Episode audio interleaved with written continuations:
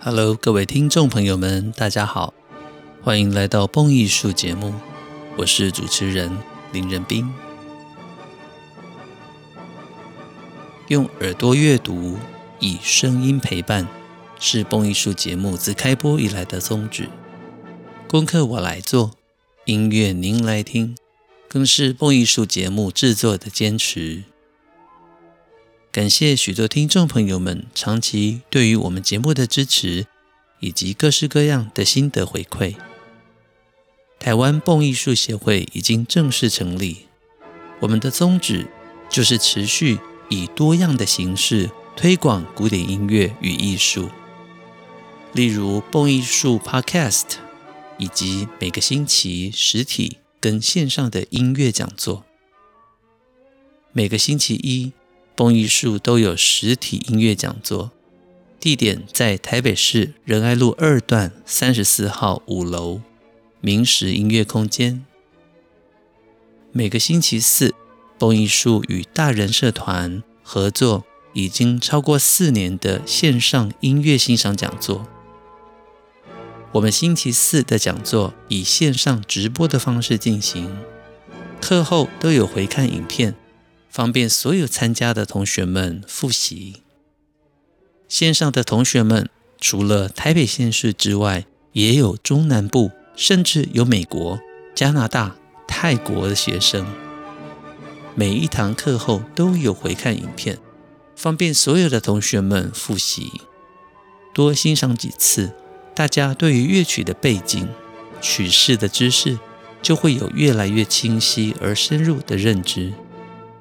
所以如果您想参加蹦艺术每个星期的实体或者线上课程，都非常欢迎直接用 LINE 与我联系。我的 ID 是 JENPIN888 JENPIN888，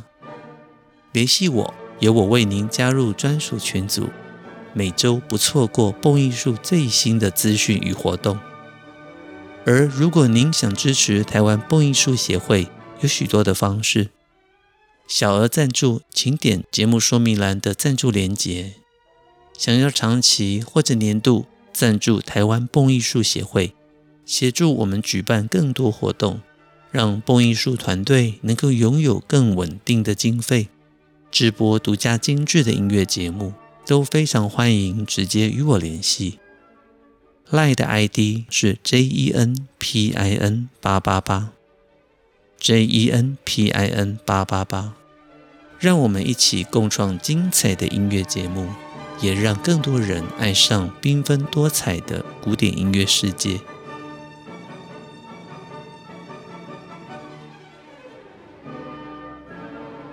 今天的节目是特别为了普契尼逝世100周年的系列专题，我们将从歌剧的起源开始聊起，而之后我也会制作一系列各种跟歌剧相关的主题，与所有的蹦友们分享。所有的单元都将引导大家来一步一步地认识这一位意大利写实主义的歌剧大师普契尼的歌剧。尤其所有的朋友们可以特别注意的就是今年的7月22号到8月初，蹦艺术呢将推出普契尼逝世100周年3大歌剧的发烧乐迷团。我们将协同原点旅行社做出一个精致的欧洲旅游规划。在这一次的音乐旅行里，我们将到意大利的卢卡，也就是作曲家普契尼的故乡，参加普契尼逝世100周年的歌剧音乐节。飞一次意大利就能够让您欣赏普契尼的3大歌剧托斯卡、波西米亚人以及杜兰朵公主。我们将参观普契尼博物馆，这一趟旅行会有许多让您期待不已的美食、逛街 shopping、 文化行旅等等的行程，而我也将随团全程导聆，让您一次意大利旅游饱览普契尼的3大歌剧，意大利的美食跟艺术旅游全部得到最高的满足。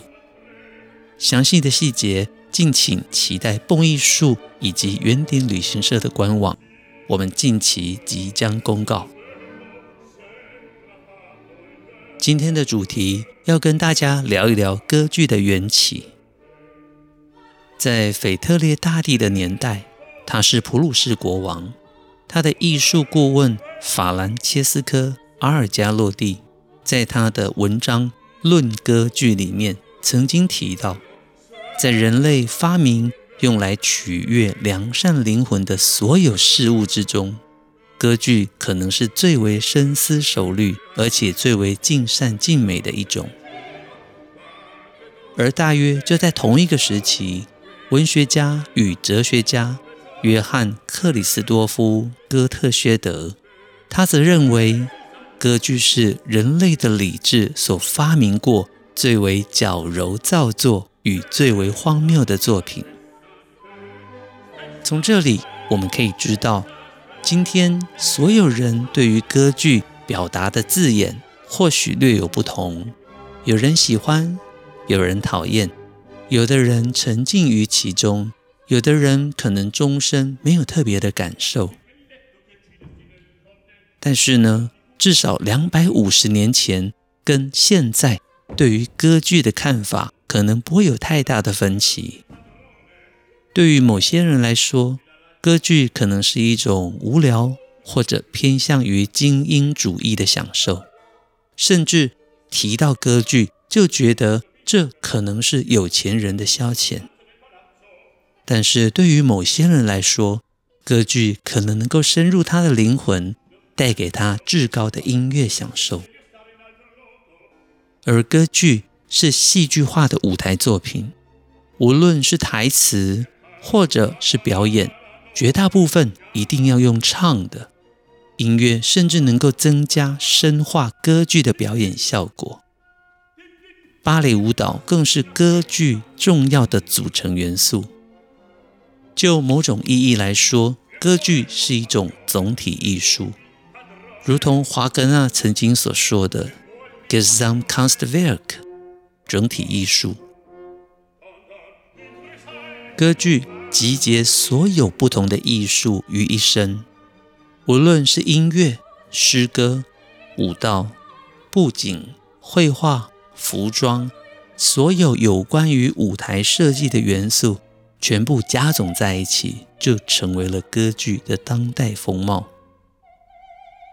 从17世纪以来，我们逐渐习惯了歌剧这样子的名称。只要有机会正确的接触歌剧，都会对此非常的喜爱，我深深的相信着。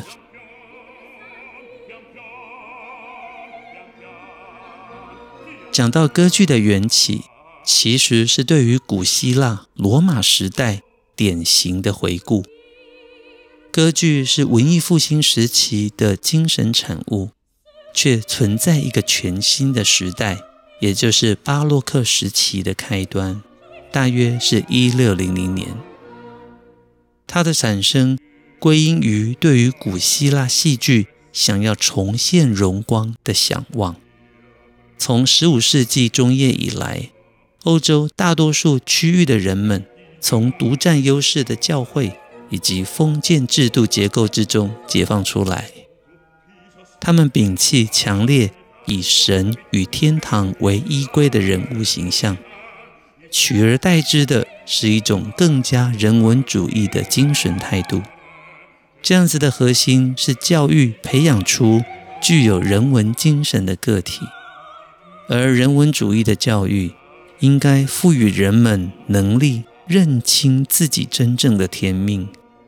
让自己的能力获得最理想的发展。另外一方面，在科技上，由于航海新大陆的发现，促使了人类物质生活提升，各种商业活动也剧增。再者，由于印刷术的发明，让受教育的社会阶级变得更加的广泛，决定性的促使了人类思想观念开始改变。一点一点的，古希腊、罗马的文化成为了人类新视野的模范。在这段时间，人们更加致力于古希腊罗马文化的复兴运动。文艺复兴时期的思想与艺术中心，大约在1576年，佛罗伦斯同好会 Camerata 成立了。这个同好会集结了一群杰出的学者、诗人以及音乐家，他们共同在贵族的家中聚集在一起，希望尽可能的以忠于原貌的方式能够呈现出古希腊戏剧。这群佛罗伦斯同好会的成员们，他们相信用来中断与评论故事情节的古希腊戏剧合唱部分，不仅仅是要被演唱，而其他角色中的全部歌词也都应该要如此。所以从这个想法中，他们发展出了一种崭新的单声部的宣叙调 Monody。 一方面，这样子的目的是为了让所有的听众们听得懂歌词，另外一方面则是针对特定的情感的表达。在这个时候， Monody 单声部的宣叙调歌唱透过了用来作为基础的和弦伴奏，他们放弃了文艺复兴时期所流行的复音音乐 Polyphony 以及多重声部交错这样子的复杂声部写作方式，企图以单声部宣叙调的方式，让这样子的舞台表演歌词能够听得清楚，表演也能够更加的聚焦。所以根据佛罗伦斯同好会他们的准则所出现的第一部歌剧，被认为是由作曲家 Jacopo Peri 雅克布佩里，他的年份是1561年到1633年。第一部歌剧呢，是1593年在狂欢节的时候所演出的 Daphne 达芬妮。但是这一部歌剧目前是不完整的，只留下了部分的断垣残篇以及剧本。在这个时期，歌剧经常是穿梭在戏的幕与幕之间的一种华丽音乐幕间剧，它们通常可能跟戏剧情节没有绝对的关系，在表演的时候提供了有音乐、舞蹈、面具装扮，甚至还包含了特技表演等等，五花八门，非常的繁复。与此相反的，有作曲家 Peri 的 Euridice。 Euridice 这部歌剧写作于1600年，还有当时被认为是美声主义的发明者 Giulio Caccini， 他所根据相同的剧本写的同名歌剧Euridice， 但是卡契尼的版本是写作在1602年。这两部歌剧都有着鲜明的宣叙调风格，他们所叙述的方式以及演唱也都带着相对应的起伏，也就是包含着浓浓的情感。在这一些早期的歌剧里面，遵循着语言的流动，伴奏的部分只有和弦简单的伴唱，让歌词能够凸显出来。这样子的表演方式就像是古希腊罗马时期的悲剧一样，这就是最早期的歌剧表演方式。而逐渐的，在早期的歌剧作曲家之中，有另外一位作曲家赫利基群，他就是 Monteverdi 蒙台威尔第。蒙台威尔第写过非常多的牧歌，本身擅长复音音乐的写作，但是由于写作歌剧的关系，他也致力于着重教条式的规定，跟佛罗伦斯同好会相似的。他最有名的歌剧是奥菲欧 Orfeo。 奥菲欧在1607年2月24号，同样为了狂欢节在曼托瓦的宫廷举行首演。或许之前的公爵以及蒙台威尔第曾经在佛罗伦斯聆听了 Peri 他所写的 Euridice 尤利迪斯，希望他能够自己在宫廷里面也能够演出这样子的作品。Monteverdi 虽然遵循可以理解的歌剧的先决要件写作方式，但是他其实还是运用了他所能够想到的各种方式来装饰歌曲。Monteverdi 的奥菲欧歌剧包含了5幕，演出时间更长达2个小时。各位在现在的 YouTube 上面，只要搜寻 Monteverdi MONTEVERDI 歌剧奥菲欧 ORFEO 也都能够轻松的找到完整的版本。他的序曲非常的知名，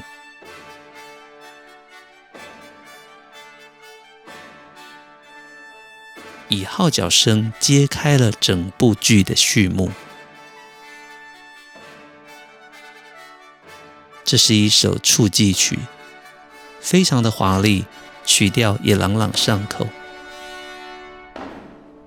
我相信您在听到奥菲欧的炫技的触记曲的时候呢，一定会对于歌剧的起源分外的兴奋。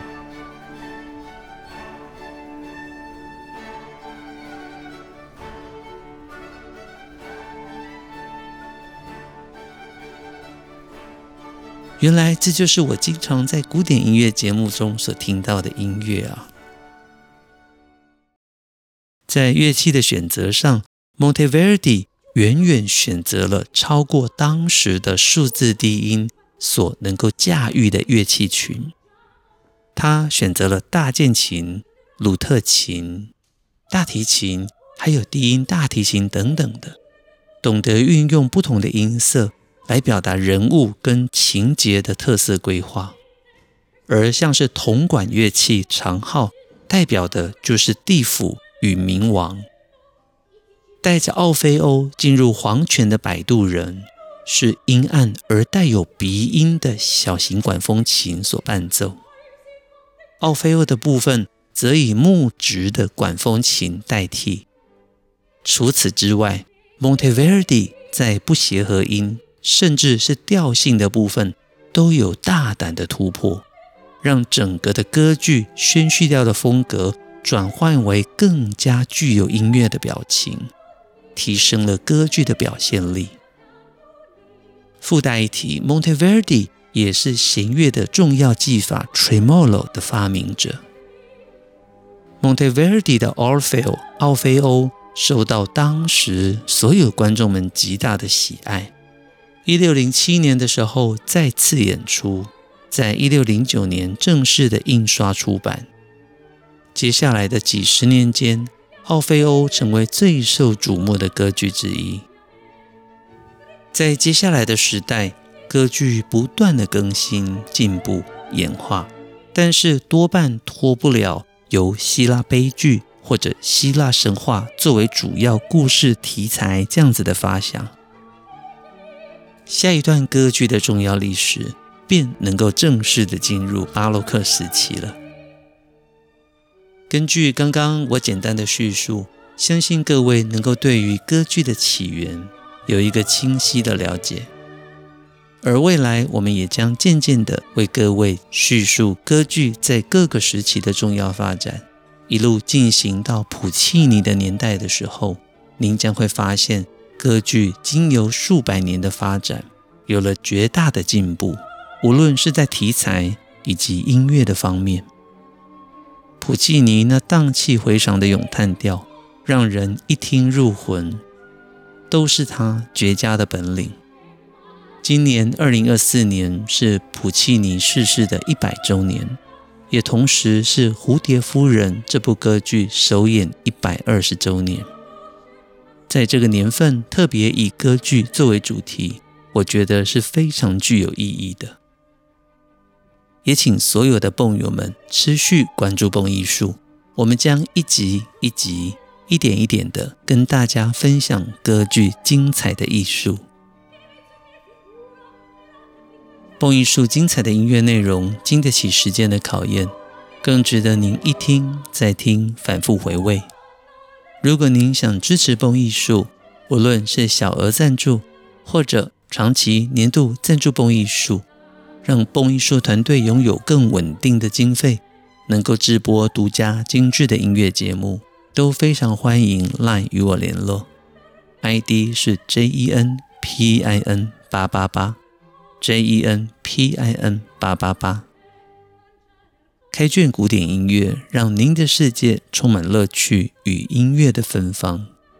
我是主持人林仁斌，这里是蹦艺术，我们下集节目再见喽，拜拜。